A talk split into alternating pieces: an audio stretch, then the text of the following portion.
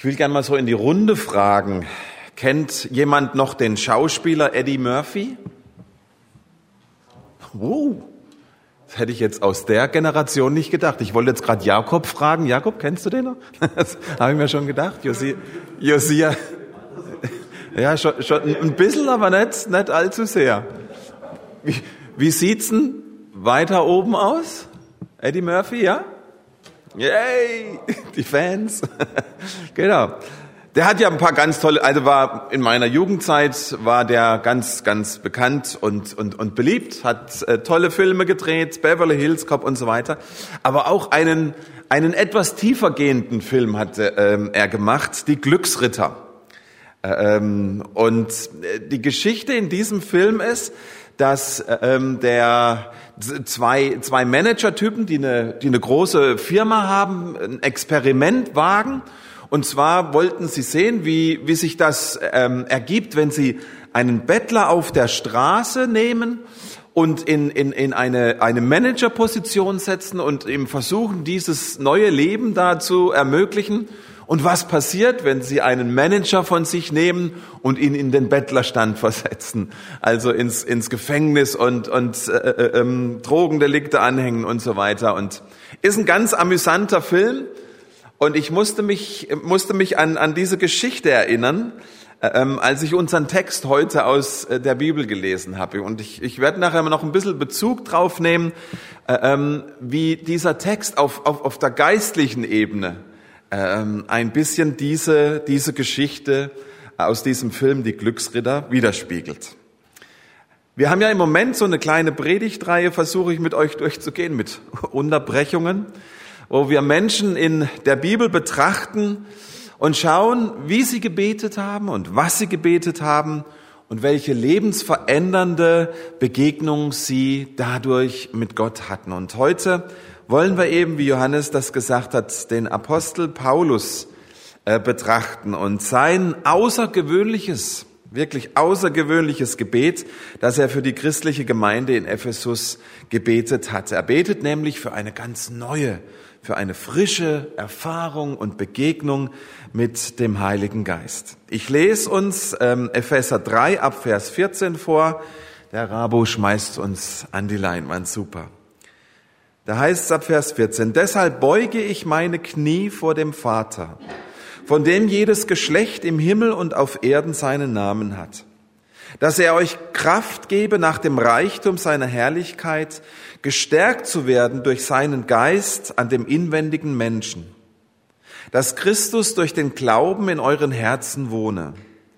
Und ihr seid in der Liebe eingewurzelt und gegründet, damit ihr mit allen Heiligen begreifen könnt, welches die Breite und die Länge und die Höhe und die Tiefe ist, auch die Liebe Christi erkennen könnt, die alle Erkenntnis übertrifft, damit ihr erfüllt werdet, bis ihr die ganze Fülle Gottes erlangt habt.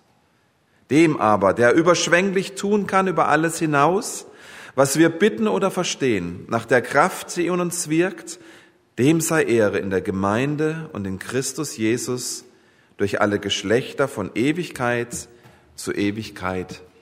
Amen. Ganz, ganz bekannter Text und wenn man ihn so überfliegt und ein bisschen genauer drauf schaut, fallen einem sofort ein paar Dinge ins Auge und lassen ein paar Fragen aufkommen. Paulus schreibt hier, wie ich gesagt habe, an eine Gemeinde, genau gesagt eine Ansammlung von Gemeinden in der damaligen Region. Dieser äh, äh, Brief, der ging nicht nur an eine Gemeinde, sondern er wurde in unterschiedlichen Gemeinden in dieser Region dann vorgelesen. Er schreibt also an Christen und betet für sie. Schaut mal in Vers 17. Er betet, dass Christus durch den Glauben in ihren Herzen wohnen soll. Hä? Ist das nicht schon lange passiert? Sonst wären wir doch gar keine Christen, wenn Christus nicht durch den Glauben in unseren Herzen wohnen würde, oder? Warum betet Paulus nochmal für die Epheser äh, ähm, so etwas? Vers 18 äh, betet Paulus, dass wir verwurzelt und gegründet sind in seiner Liebe. Hey, Johannes schreibt in seinen Briefen, dass wir gar keine Christen sein können, wenn wir die Liebe Gottes nicht in unseren Herzen haben. Und in Vers 19 schreibt oder betet Paulus, dass sie erfüllt werden, bis die ganze, bis sie die ganze Fülle Gottes für sich erlangt haben. Im ersten Kapitel dieses Briefes schreibt er, dass sie das schon sind, erfüllt mit der ganzen Fülle Gottes durch Christus.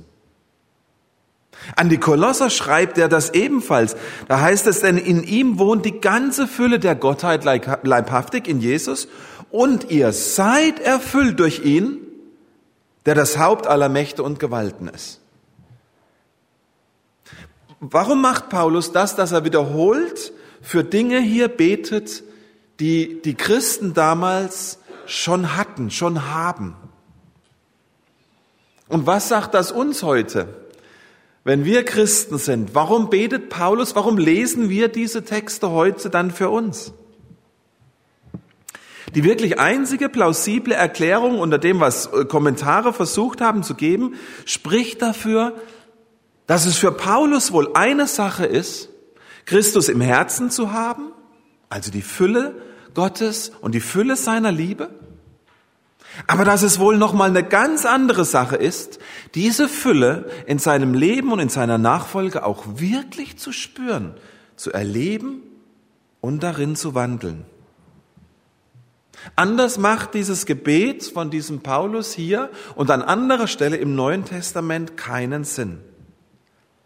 Es ist für ihn eine Sache, Jesus zu kennen, ihm zu vertrauen, und es ist wohl nochmal eine ganz neue Erfahrung, die Fülle seiner Liebe und seiner Zuwendung und seiner Gegenwart echt zu erfahren und darin zu leben. Nach Paulus können das zwei komplett unterschiedliche Erfahrungen eines Christenmenschen sein. Und da nehme ich jetzt Bezug äh, ähm, auf, auf diesen Film, den ich vorhin erwähnt habe, so als Beispiel. Stellt euch das mal vor, ein Anwalt kommt zu euch und sagt euch, du bist rechtlich gesehen Erbe eines riesigen Vermögens. Er zeigt dir die nötigen Papiere, dass wirklich all dieses ganze Geld jetzt dir gehört.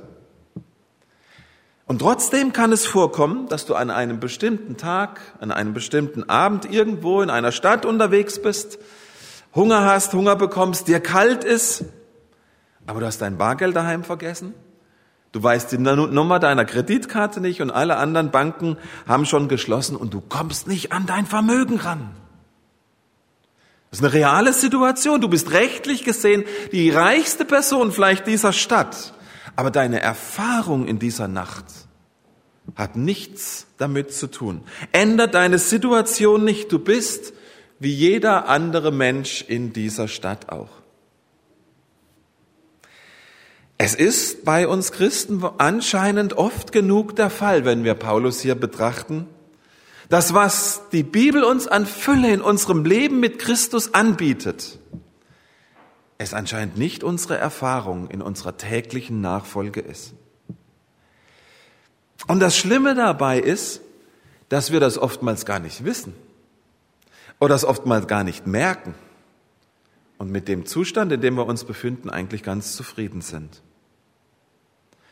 Paulus sagt uns in unserem Text, dass die Fülle der Liebe Christi täglich möglich ist, in all der Fülle, aber es sein kann, dass sie in ihrer Fülle in uns nicht wirksam ist, nicht tätig ist, nicht im Betrieb ist, uns nicht bestimmt.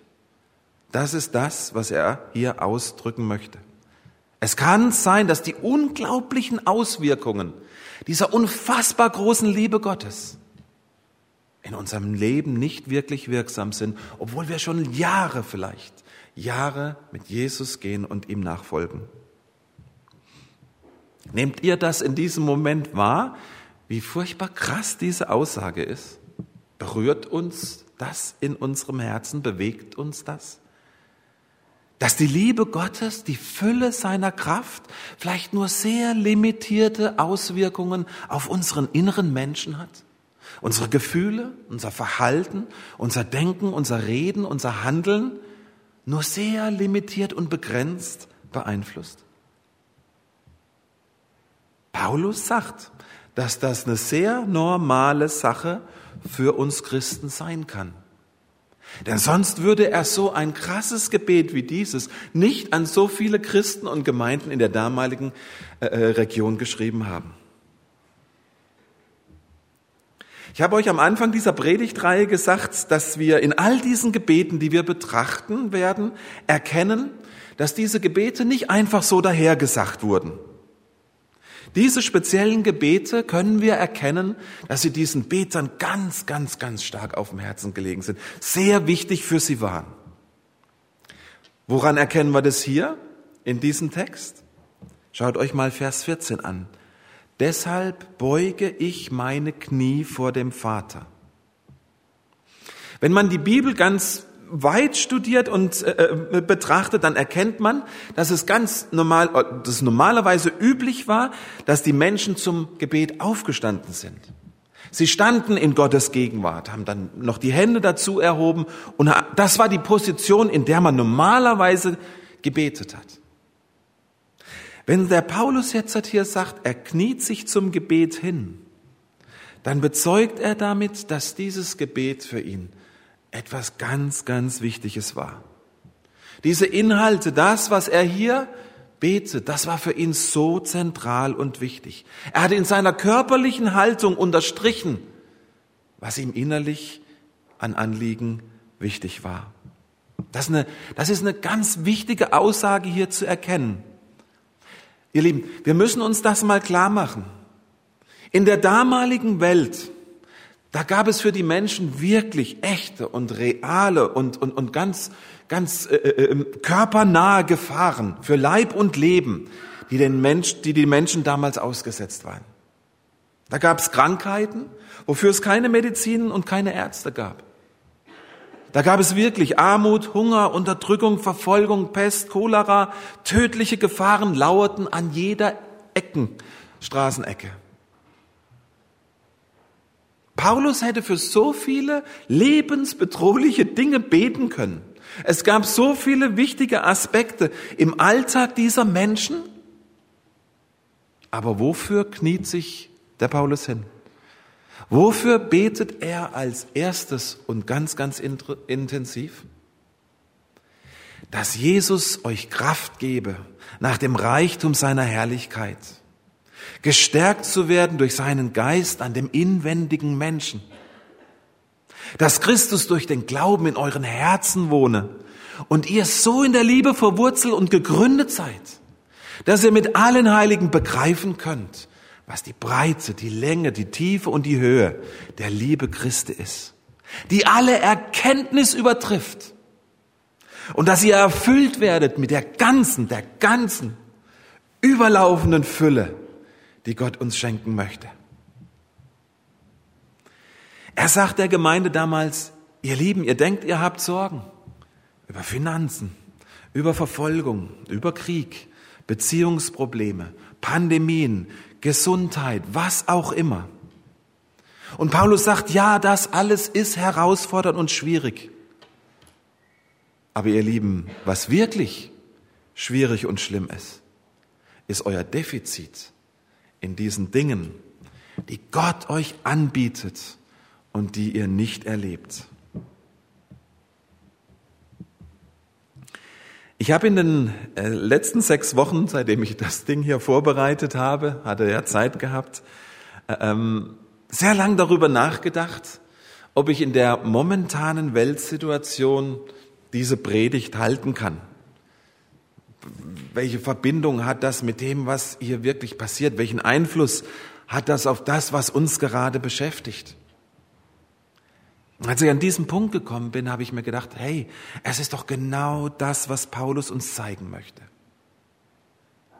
Das Weltgeschehen steht auf dunkelster Stufe für uns im Moment. Wir haben Angst vor dem, was vielleicht noch auf uns zukommt. Wir sind verunsichert. Wie geht's mit diesem Krieg und wie geht's mit, mit der Wirtschaft und mit allem weiter? Wir fühlen uns vielleicht ohnmächtig, wie es Ingmar vorhin auch gesagt hat, haben die Dinge irgendwie nicht in der Hand, wie schon die letzten zweieinhalb Jahre auch. Vielleicht sind wir wütend, wie kann ein einzelner Mensch so viel Leid über so viele bringen und keiner kann ihn irgendwie stoppen. Alles so schwierige und wichtige Gefühle. Und Paulus würde auch sagen, hey ja, das ist auch alles schwierig. Aber eine Sache, eine Sache ist noch so viel wichtiger. Nämlich, dass ihr die Fülle und die Zuwendung der Liebe Gottes versteht und sie in deinem Herzen und in deinem Leben und in deiner Nachfolge wirklich zur vollen, zur vollen Entfaltung kommt. Das sollte der Fokus deines Lebens sein. Noch viel mehr als das, was alles gerade um uns herum passiert. Und warum? Warum ist das Paulus wichtiger? Weil er weiß, dass all die anderen Herausforderungen unseres Lebens, dass wir darauf angemessen reagieren können, wenn das, was er hier beschreibt, in unserem Leben Wirklichkeit geworden ist. Das ist die zentrale Aussage dieses Textes. Ich habe vor ein paar Wochen, als ich schon mal zu dieser Predigt eingeladen habe, vielleicht erinnert ihr euch, äh, ähm, ein E-Mail rumgeschickt und euch gebeten, bevor ihr diese Predigt hört, euch vielleicht nochmal äh, ähm, die Predigt von vor sechs Wochen anzuhören, als ich über den Psalm 88 gesprochen habe, als der Hemann betet in seiner Dunkelheit. Und die Aussage der Predigt damals war, dass die Erfahrung eines christlichen Lebens es sein kann, dass wir ganz lange Zeit sogenannte geistliche Dürren erleben. Ja, lange Zeit von geistlicher Dunkelheit, in denen Gott und seine Liebe und seine Zuwendung uns irgendwie ganz weit weg erscheinen. Und es kann sein, dass in solchen Zeiten wir alles richtig machen, dass wir beten, dass wir Bibel lesen, dass wir die Gemeinschaft mit anderen suchen und trotzdem, trotzdem scheint es uns, als ob Gott irgendwie weit weg ist, unser Gebet nicht erhört, sich vielleicht irgendwie von uns abgewendet hat. Und trotzdem steht dieser Psalm in der Bibel. Und zwar genau dafür, dass er uns auf solche möglichen Zeiten vorbereitet und uns sagt, was Gott in dieser Zeit tun möchte. Welch lebensverändernde Zeit und Begegnung das mit ihm auch sein kann. Und jetzt könnte man meinen, wenn man diesen Text heute betrachtet und mit Psalm 88 vergleicht, dass das steht sich doch voll irgendwie gegenüber. Das ist doch widersinnig, das ist doch gegenteilig, das widerspricht sich doch. Einmal geistliche Dürre her, wo du arbeiten willst, und dann wieder geistliche Fülle. Ja, was nun Gott? Was willst du jetzt denn machen? Aber das Wichtige dabei ist, ist, dass das nicht etwas Widersinniges ist, dass sich das nicht widerspricht, sondern dass sich diese beiden wichtigen Aspekte ergänzen. Das eine ist eine Erweiterung des anderen und zeigt uns die unterschiedlichen Wege und Möglichkeiten, in denen Gott in unserem Leben etwas tun möchte und tun kann.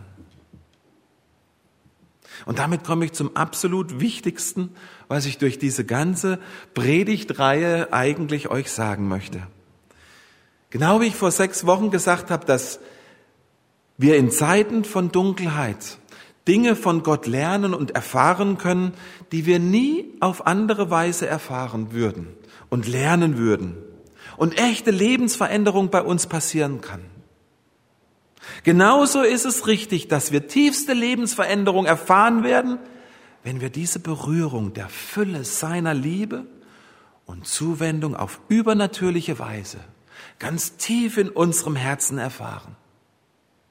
Eine eben ganz neue und frische Berührung und Erfahrung mit der Kraft seines Geistes an unserem inneren Menschen, wie es Paulus hier beschreibt. Und wisst ihr, warum ich darüber so begeistert bin?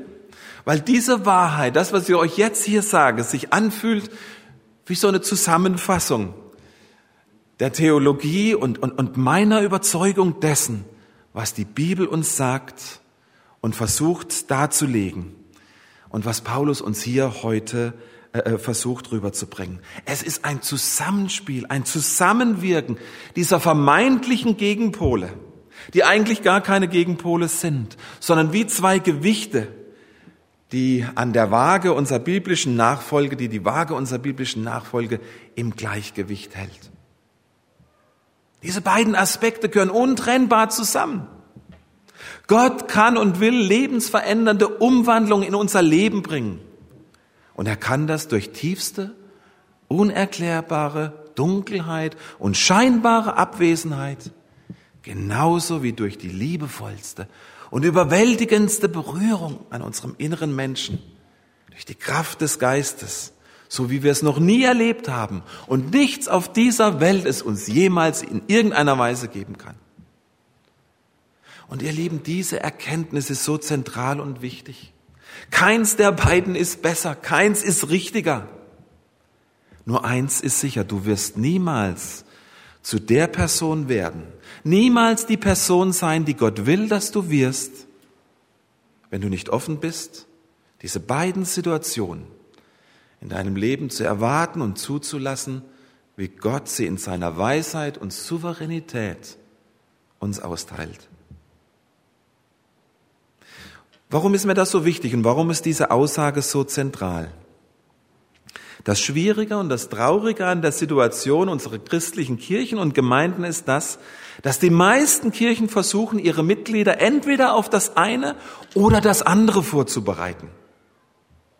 Ganz selten passiert das zusammen. Es sind auf der einen Seite unsere konservativen Kirchen und Gemeinden und auch Pastoren. Die legen ganz viel Wert auf die Wahrheit von Gottes Wort und durch demütigen Gehorsam erlangen wir das Leben, das Gott für uns will. Und wenn da irgendwas Charismatisches oder wenn es irgendwo emotional wird, uh, dann werden diese Pastoren und Christen irgendwie nervös. Oh, das ist so schwierig zu kontrollieren und zu kanalisieren. Und so halten sie ihre Besucher lieber fern von all diesen geistlichen Erfahrungen. Demgegenüber stehen dann die Kirchen und Gemeinden, die ganz großen Wert auf Geisterfahrung legen, auf Kraftwirkungen, auf die Salbung des Geistes, auf die Ausübung der geistlichen Gaben, auf das Verschieben des Natürlichen ins Übernatürliche hinein. Aber sie bereiten ihre Besucher nicht darauf vor, dass es mögliche lange Zeiten von geistlicher Dürre gibt, von möglichen langen, schwierigen Lebenssituationen. Und wenn diese Lebenssituationen dann passieren, dann wird manchmal gefragt, da muss irgendwo Sünde sein. Dann darf das nicht sein. Dann müssen wir das Schwierige wegbeten, weil ein liebevoller Vater will doch nicht, dass es seinen geliebten Kindern schlecht geht. Ihr Lieben, die Bibel spricht deutlich von beiden. Und wir müssen, ich habe das versucht, über all die Jahre euch hier als Gemeinde immer wieder so weiterzugeben und euch darauf vorzubereiten. Wir müssen für beides bereit sein. Und ich werde dafür auch bis zum Schluss immer wieder dafür einstehen, dieses Gleichgewicht, diese Balance der Bibel deutlich zu machen. Und ich wünsche mir so sehr, dass wir als Gemeinde mehr und mehr eine Gemeinde werden, in der wir geistlich so reif werden, biblisch so nahe agieren, dass wir glauben und erwarten, dass Gott uns durch beides begegnen kann. Und dass eine Nichtabwesenheit, das eine bei, bei dieser einen Situation nicht die Abwesenheit von Glauben bedeutet, sondern trotzdem eine gottgegebene Chance ist, in unserem Glauben zu wachsen, wie es in keiner anderen Lebenssituation sonst möglich wäre. Ich lade uns alle dazu ein, zu dieser geistlichen Ausgewogenheit, dass unsere Gemeinde dahin wächst, dass wir voll leidenschaftlicher Erwartung uns nach neuen und tieferen Erfahrungen und Berührungen von Gottes Liebe ausstrecken, seine Fülle wirklich ergreifen, das, was Paulus hier sagt. Aber dass wir es gleichzeitig nicht als ungeistlich oder von nicht Gott gewollt abtun, wenn Menschen unter uns oder in unserem Umfeld in Lebenssituationen kommen, die schmerzhaft sind, die traurig sind, die herzzerreißend sind, die oftmals ganz lange dauern, manche sogar ein ganzes Leben lang.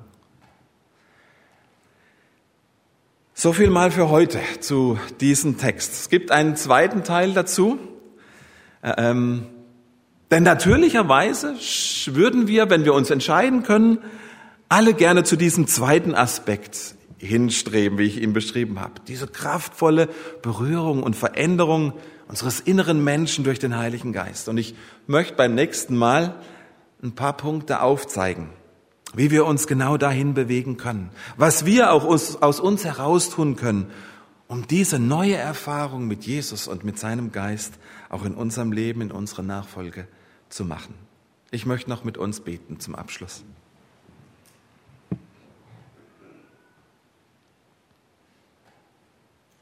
Lieber Vater im Himmel, es fasziniert mich so sehr, die Bibel auf ganz unterschiedliche Art und Weise zu betrachten und zu sehen, welch großen Schatz an, an Wegen und, und Möglichkeiten du hast, dass wir dir immer ähnlicher werden, dass du unser Leben veränderst, Herr.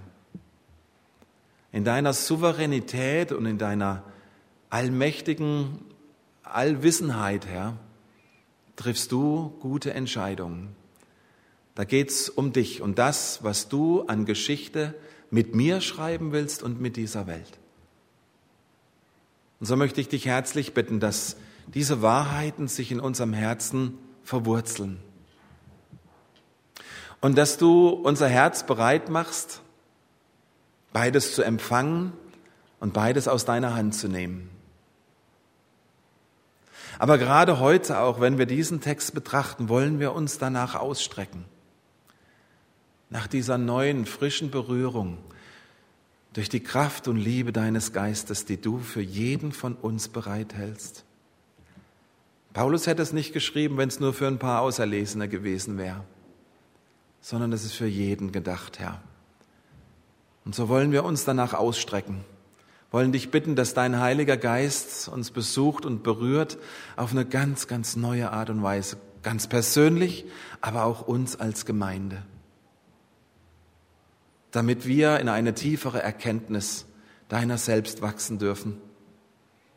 Dass diese Liebe, die du für uns hast und die du auch jetzt an Ostern wieder neu uns vor Augen führst, dass die mehr und mehr unser Leben bestimmen darf unsere Nachfolge und unser Leben in unserem Alltag. Darum bitten wir dich. In Jesu Namen. Amen. Amen. Dann darf ich uns einladen, ein abschließendes Lied zu singen. Dann möchte ich euch gerne unter Gottes Segen in diese Woche entlassen. Unser Herr, der segne euch und behüte euch.